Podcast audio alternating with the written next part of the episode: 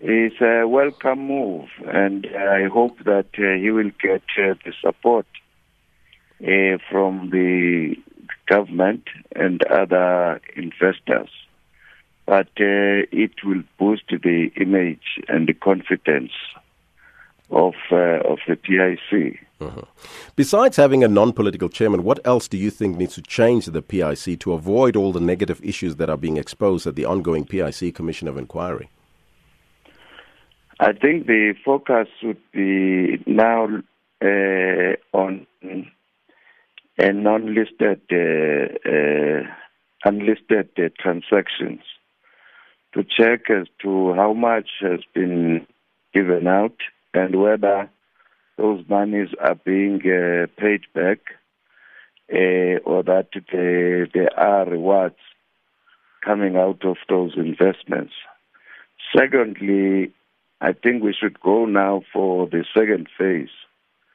Second phase being that uh, the law enforcement agencies must uh, sit down with the commission, both commissions, with a view to start thorough investigation.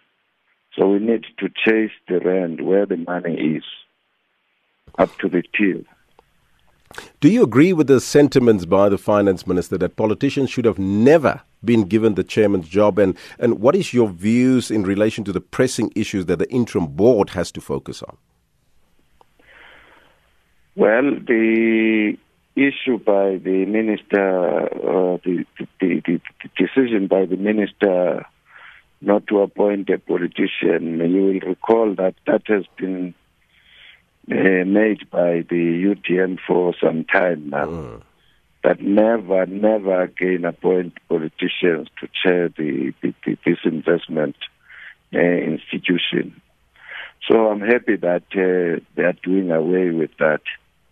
The task of the current board should be to focus mainly on on on checking whether the monies are invested uh, in proper places areas and that those investments would yield results.